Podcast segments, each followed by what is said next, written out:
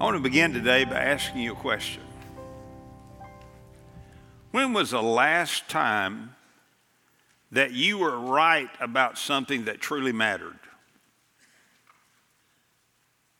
Now, there are many times that we're right about stuff that doesn't really have any kind of eternal implications. But when was the last time you were right about something that truly mattered? Even though your belief was skewered for the most part by the culture, by your friends at work, if you're a student, by the students that you go to school with, even though that belief that you had and you held to strongly that you were right, even though the world said it was wrong, you held to it even though the political apparatus came against you, even though the, the media uh, conglomerate came against you, you stood fast on what you believed to be true. Hey, it's not easy, is it? It's not easy. I, I want to say something to you today. I've been wrong a lot of times in my life, but I want you to know that I believe something today, and I believe I'm right, even if the whole world turns against me. I believe that God designed the marriage relationship. I believe that marriage is between a man and a woman. I believe that the husband and wife should be committed to each other exclusively for their entire lives. I believe that this relationship called marriage is a cornerstone of the family and of society as a whole. And I believe that any deviation from God's standard is wrong.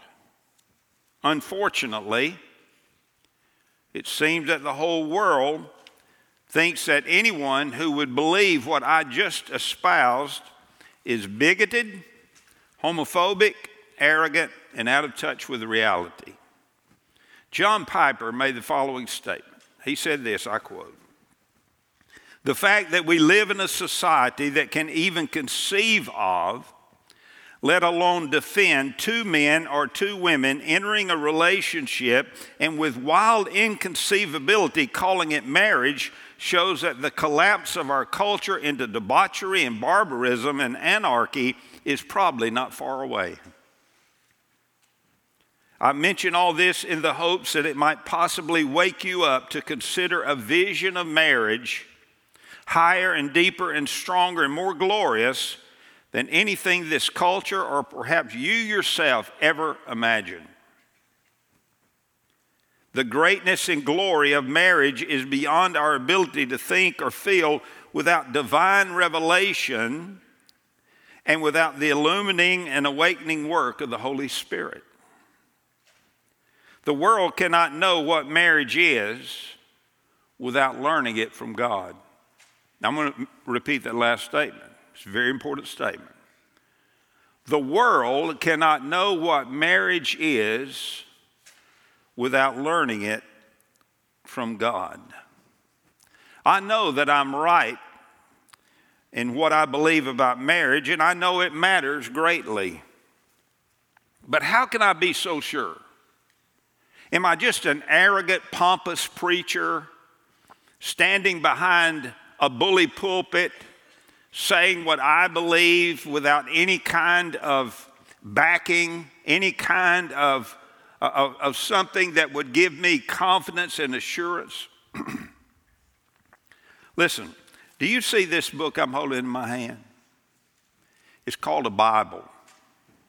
It's the Bible. It is the truth of God. It is our final source for faith and practice. And if we really, if we really want to understand what marriage is, we have to go back to the beginning. Now, the book of Genesis, translated, means the beginning. That's the, the literal name of the word, it's the beginning. And, and so we go back to the beginning of the beginning, Genesis chapter 1 and chapter 2, to discover what marriage really is and what God designed marriage to be. A little background might be helpful. If you will recall in Genesis chapter 1, the Holy Spirit reveals to us through the pen of Moses how God created the world and everything in it within six 24 hour days. It's a masterful description of the creation of the world. Listen, we're in a series entitled Thinking Straight in a Crooked World. And there's a lot of stuff we need to think straight about. We need to think straight about creation. How did everything come into being? What does that say about you and your family? What does that say about your hope for the future? These kind of things, these kind of big ticket questions need solid biblical answers, and we find them in Genesis chapter 1 as it relates to the creation of the world. The word uh, Elohim, the, the name for God that's used most prevalently in chapter 1, refers to the Almighty Creator. But when you get to Genesis chapter 2, there is a, another word that's used, another name for God, and you find it repeatedly used in chapter 2, and it's a hybrid. It, it, it's the, the covenant name for God and the, the name of Creator God. It, it's Yahweh Elohim. Now, if you go to Genesis chapter 1, verse 27, you'll see that the Bible says that God created man in his own image. Remember, he created man on the sixth day. In the image of God, he created him, male and female, he created them. And that gives us the, the, the, the footing for what we're going to, to, to discover in chapter 2, where God takes that initial statement and, and then he just paints a picture for us uh, of the creation of Adam and Eve and their eventual marriage. So, as we flip to chapter 2 of Genesis, we're reminded that the covenant God, the creator God, cares about Adam and Eve. Can I tell you this? If God cared about the first two human beings, he cares about you. He cares about you. Last week we looked at, at verses 4 through verse um, 17 in chapter 2, and we discovered how good God was to Adam and Eve. My goodness, He gave them a beautiful garden, the Garden of Eden, to live in. He put them in a perfect world, a world where there was no sin, there was no fallenness whatsoever. God gave them beauty surrounding them that was off the charts rivers and, and, and trees and fruit trees. And, and God gave them one rule don't eat from the tree in the middle of the garden, the tree of the knowledge of good and evil.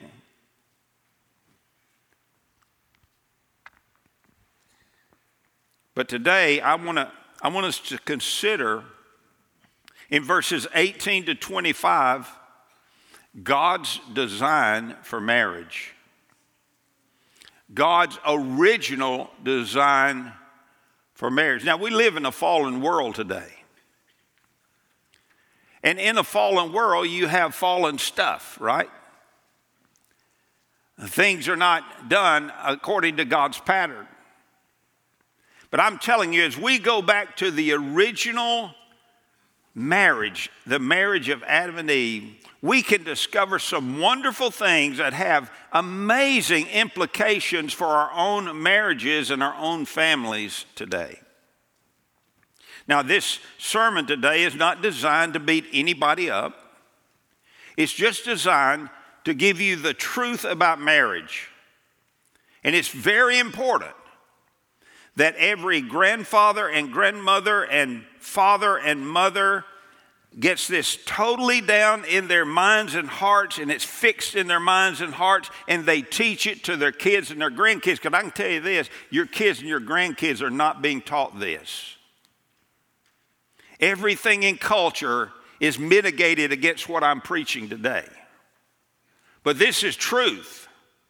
This is God's truth. And if we want our families to be strong, we've got to have the kind of marriages that God designed in the beginning. Now, there's a truth I want you to fix in your heart today. Here's that truth God designed marriage for His glory and for our good. God designed marriage for His glory and our good. Now, our passage today begins with a statement that may seem rather shocking if you're a careful Bible student. Look at verse 18. In verse 18, the Bible says, Then the Lord God said, there's that hybrid name for God, Yahweh Elohim, said, It is not good for the man to be alone. I will make a helper suitable for him. Now, let me ask you, what jumps out in verse 18 that you haven't seen before in Genesis chapter 1? Remember what it is? Over and over in Genesis chapter 1. At the end of the first day, at the end of the second day, at the end of the third day, God says, It's good, it's good, it's good, it's good. And then in verse 31, when God surveys everything, He said, It is very good. And now we come to verse 18, and we find that God says something is not good. But what is it? You see, God has created Adam. He created Adam from the dust of the ground.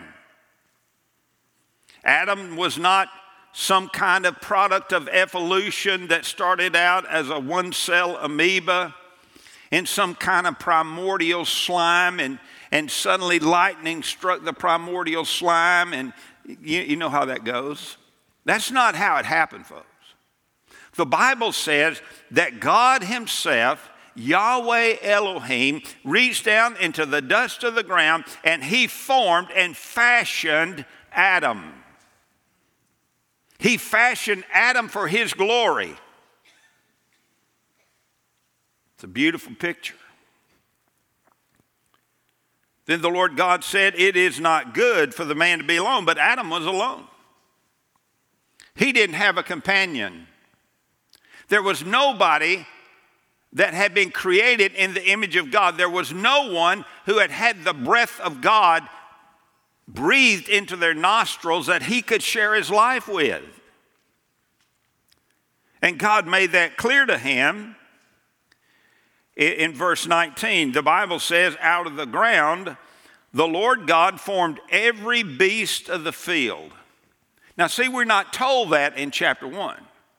Chapter 2 is an elaboration of chapter 1, it's an explanation of chapter 1. So, out of the ground, the Lord God formed every beast of the field and every bird of the sky and brought them to the man, to Adam, to see what he would call them.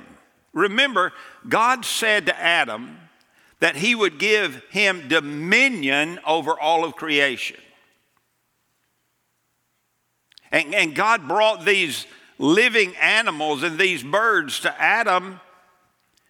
And, and he said, Adam, what are you going to call these things? And Adam had the responsibility of calling and naming all the birds and all the animals.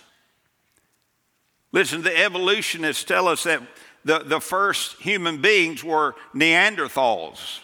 They drug their, nickel, their knuckles on the, on the ground and they were, they were dumb and ignorant and, and, and they just evolved smarter and smarter. L- let me tell you, that's not true. The smartest man who ever walked on this planet, who was a true man, not Jesus, but a man, was Adam. I'm telling you, he was the, the highest rung of a botanist and a biologist. He knew everything. He was smart beyond any person that has ever walked on the face of this planet. And God says to Adam, I want you to name these animals and these birds. Then the Bible says, and whatever the man called a living creature, that was its name. Here comes Mr. Miss Eleva. And Adam somehow studied their characteristics and their nature, and he named them elephant. And here comes uh, an eagle, and this eagle and his mate flies over on a branch there next to Adam, and, and Adam names him Eagle. This is what the Bible says, folks. How else do you think they got their names? I'll go with mine any day because mine comes straight out of the scriptures. And I believe that with all my heart. You see, sometimes you just got to believe that what you believe is right, even if everybody says it's wrong. I could care less what CNN would say about me. I could care less what Biden would say about me. I could care less what anybody would say about me because I want to be right with God. You, you see, listen, if you please God, you don't have to worry about who you displease. But if you displease God, it doesn't matter who you please. I'd rather please God any day. Amen? And, and so Adam gives them name. Verse 20 the man gave names to all the cattle and to the birds of the sky and to every beast of the field. But for Adam, there was not found a helper suitable for him. I tell you, God knew what he was doing when he brought all the animals before Adam for him to name them. You see, Adam was a smart guy. He noticed that Mr. Eagle had Miss Eagle. He noticed that Mr. Cheetah had Miss Cheetah. He noticed these things. And it begins to dawn on him as he looks around, there's no one that he can relate to. There's no one that he can have a relationship with on a face to face level. Let me ask you a question. What's most like a half moon? You say, well, it's a, a block of Edam cheese cut half in two, Mississippi State Edam cheese. Now, that's not it. What's most like a half moon? It's the other half of the moon. I'm telling you, do you see what I'm saying here? And there was nobody that Adam could identify with. There was no woman for him to identify with. There's no one he could share his life with. And you notice here in verse 18, God says, I will make him a helper suitable for him. That's, that word suitable literally means corresponding to Adam, the same as. And, then in verse 20, we see it again. But for Adam, there was not found a helper suitable for him. Now, you may be a, a, a lady in here today and you, you say, I'm offended that God would say that I, as a woman, I'm, I'm, talking about you, I'm not talking about me, that I, as a woman, am to be considered a helper to my husband. Well, let, let me urge you, ladies, before you let the secular feminist get inside your head rent free you need to consider what the Bible is teaching here. You really do. Did you know that this same Hebrew word for helper here is refer, used to refer to God? In Psalm chapter 46, verse 1, the Bible says, God is our refuge and strength, a very present, what is it? Help in trouble. That word help is the same exact Hebrew word used right here in chapter 2, verse 18, and chapter 2, verse, uh, verse 20. Same exact Hebrew word. And by, by, the way, do you know that Jesus, before he ascended to heaven, promised his disciples that he was going to do something for them? He said, I'm going to send the helper to you. You know who he's referring to? The Holy Spirit of God. So the Holy Spirit is referred to the helper. God the Father is referred to as a helper. And ladies, if God refers to you as a helper suitable for your husband, that is not a demeaning term. That is a term that you should glory in. That's God's creative design for you.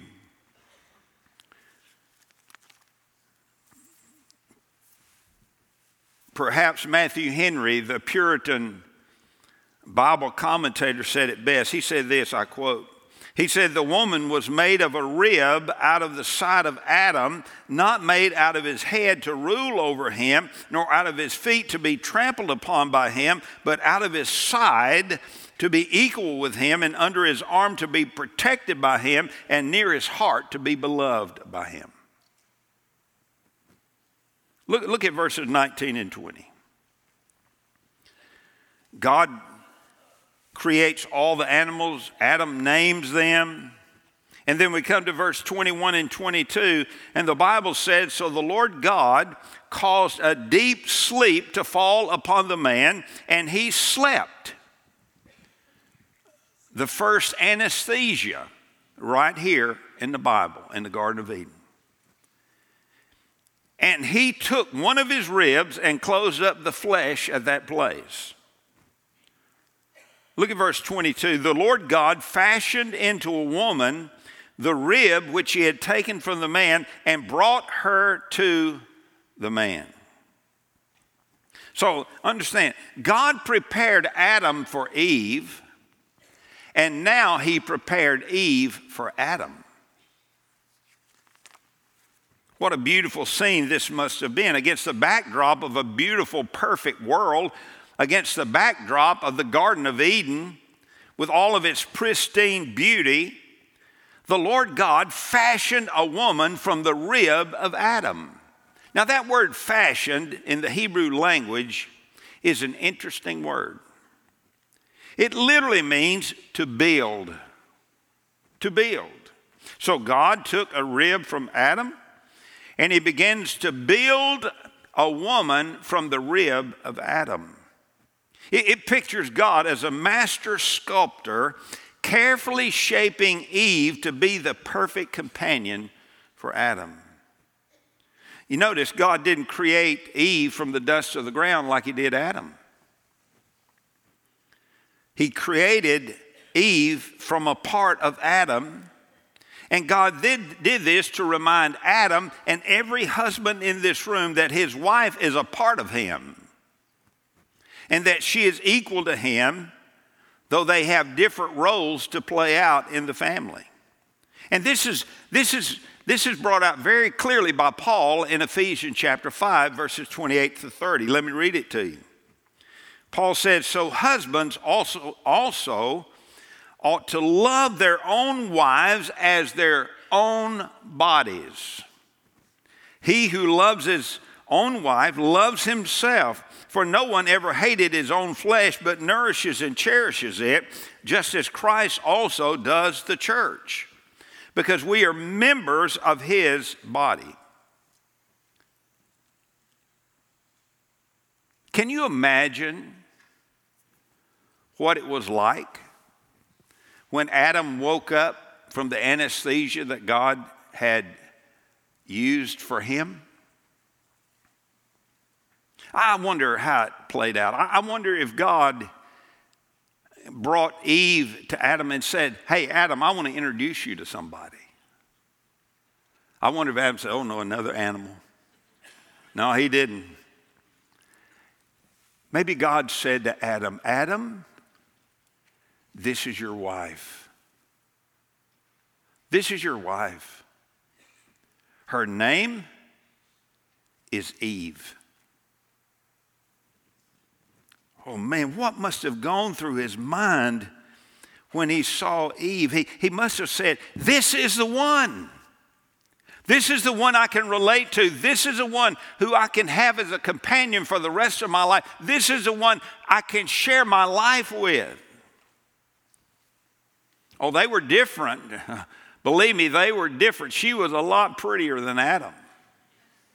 They were different anatomically. She was a female, he was a male.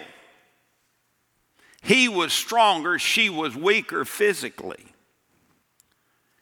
Adam and Eve were the first couple to be married, and God married them in the Garden of Eden. I want to remind you that God designed marriage for His glory and for our good.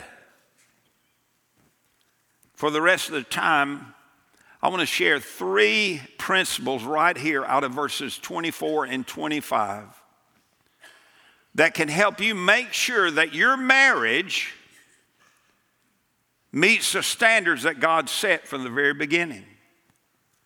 Number one, marriage is a priority relationship. In Genesis 2:24, the Bible says, "For this reason a man shall leave his father and his mother and be joined to his wife." Now, obviously, Adam had no father or mother, right?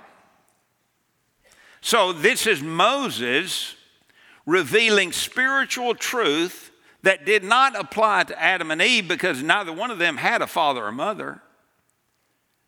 But it was for the people of God in the future. It was for the Jews. It was for the Gentiles who would believe in the Lord Jesus. God designed marriage to function with the husband and wife relationship taking precedence over the parent child relationship. Now, that is an important statement. I'm going to repeat it because it's important. God de- designed a marriage to function with the husband and wife relationship taking precedence over the parent child relationship. And that's important on two levels. It means that when a man and woman get married, they must cut the cord that has tethered them to their parents since the day they were born. There is no way that a husband and wife can create and develop an interdependent relationship with each other if they have not declared their independence from their parents. That's got to happen. In some translations of the Bible, it, it's referred to as leaving. There has to be a leaving before there can be a cleaving. But it's important on another level. After you've been married a while and you begin to have children, this is something that seems to happen quite often. The mom develops such a, a powerful bond with her kids that the husband begins to feel like he's out on an island by himself. And on the other hand, the husband develops such a, a, powerful attraction to his career or his hobbies, and the wife and the children feel like they're out here on an island. Let, let me say this to you the most important relationship in your life is your relationship with Jesus Christ, period. Nothing can compare with that. But the second most important relationship in your life is not the parent child relationship, it's the husband wife relationship. I'm telling you this for every husband and wife in this room, if you want to grow up, uh, if you want your kids to grow up in a secure, healthy environment, you make sure that your child knows that you love your spouse more as a priority than you do them. Not saying you don't love your kids, absolutely you love your kids. Not saying you don't love your parents, absolutely you love your parents. You never abandon your parents. But I'm telling you, folks, the second most important relationship in your life, if you want to have a healthy, Christ honoring, God pleasing marriage, the second most important relationship is your relationship with your spouse. In Proverbs 18:22, the Bible says, "He who finds a wife finds a good thing and obtains favor from the Lord." In Hebrews 13:4, the Bible says, "Marriage is to be held in honor among all, and the marriage bed is to be undefiled, for fornicators and adulterers God will judge. Marriage is to be held in honor by all. You say, Pastor, I, have gone through a, a wreck of a marriage, and Pastor, I've just got a bad taste in my mouth about marriage. Don't let that happen to you. God created marriage. Marriage is good. He designed it for His glory and His good. Don't ever allow yourself to get soured on the, the concept of marriage. God created it, it's good.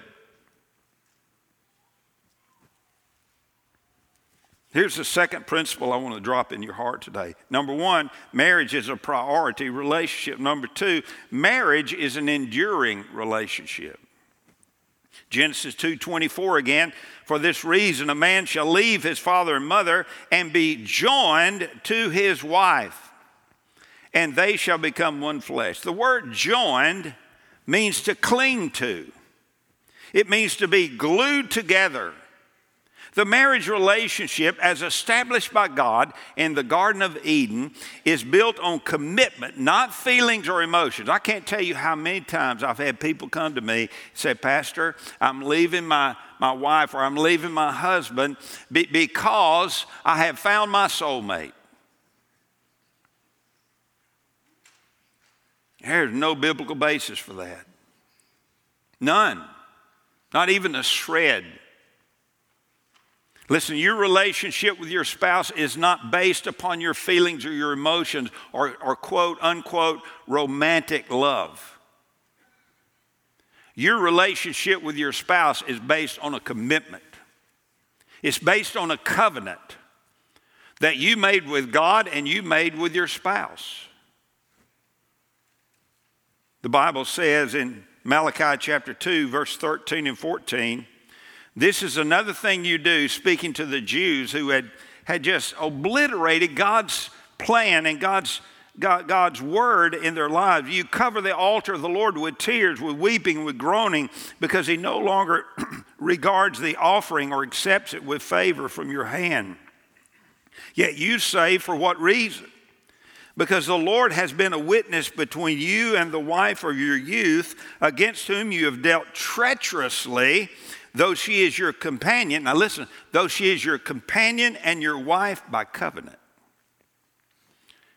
Matthew chapter 9, verses 3 through 6, Jesus had some Pharisees come and ask him a question about divorce.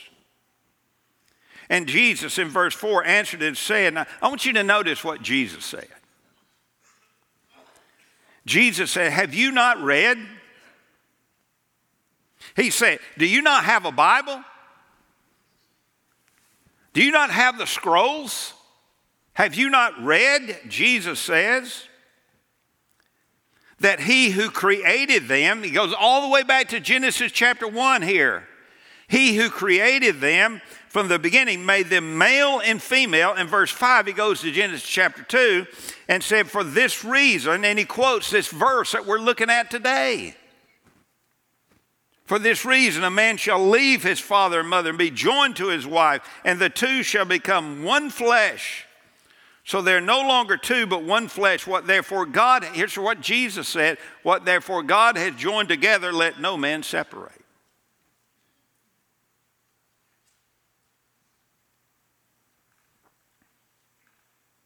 God's plan for marriage is one man being married to one woman for life. You say, Pastor, I've blown it. I've blown it. I got some good news for you. God is a God of grace. And God forgives and God restores. And do you know what? When Jesus died on the cross, he died for any sin and all sin that you've ever committed. And when you stand before Jesus one day, you'll never have to answer for a single sin or failure in your life, ever, ever. Because that sin is separated from you as far as the east is from the west. That's grace, folks. But, but we cannot get away from God's design for marriage. We've got to come back to it. We've got to root ourselves. We've got to tie ourselves to it. We've got to rivet ourselves to it. God designed marriage for His glory and our good. And it involves two principles so far a priority relationship and an enduring relationship. And finally, number three, marriage is an intimate relationship. Look at verse 24 again. For this reason, a man shall leave his father and his mother and be joined to his wife, and they shall become what? One flesh. One flesh. Now, this refers to an emotional, a spiritual, and a physical union between the husband and the wife. Each of these expressions of oneness is absolutely vital. It is absolutely vital that you and your spouse have a, a, a, an emotional oneness, a spiritual oneness, and a physical oneness. It's very vital. And this kind of, of oneness develops in an atmosphere of love and encouragement. Verse 25, look at it. And the man and his wife, Adam and Eve, were both naked and were not ashamed. They didn't have a stitch clothes on. But they were not ashamed. It, you know what this means? It means they were totally transparent with each other. There was no hidden agendas. So many marriages are damaged by hidden agendas. Because a, a wife is not transparent with her husband, or a husband is not transparent with his wife. Now, you got to remember, at this point, they had no sin in their lives. They were perfect. And they had nothing to hide, nothing. Nothing to be ashamed of. That's the kind of intimacy that God wants for your marriage. Let me ask you a question. Don't you want to be on the right side of this crucial issue? Don't you? Even if the culture calls us names, even if the culture re- rejects us, don't you want to be on the right side of that issue? Don't you want to believe that you're right and everybody else is wrong if you're right is tied to the Word of God? You don't have to stutter or stammer. You don't have to walk around and be apologetic. I'm so tired of people apologizing for standing up and doing something right. We need to quit that. We need to stand flat footed on the Word of God and we need to honor the, the God of the Word and the Word of the God, Word of God.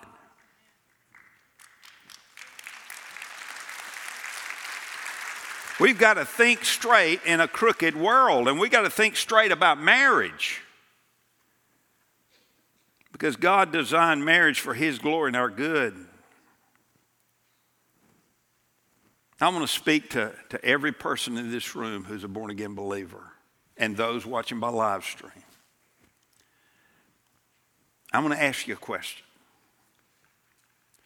Is your marriage a priority relationship in your life?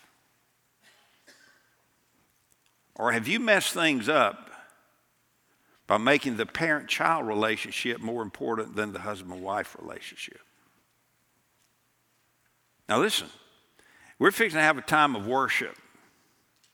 And it's a time for you to come to this altar and bow your knee before the Lord. And, if you have gotten that backwards, it's time for you to ask Jesus to help you. It's okay because He's the helper, right? He's our very present help in time of trouble. I asked Him to help me before I came out here to preach today. And He'll help you straighten out your marriage if you'll let Him. If you'll take these three principles and immerse your marriage and yourself in these three principles, marriage is a priority relationship. Second principle marriage is an enduring relationship. Some of you here today, some of you watching by live stream, your marriage is in trouble. It's in trouble. The cracks are appearing.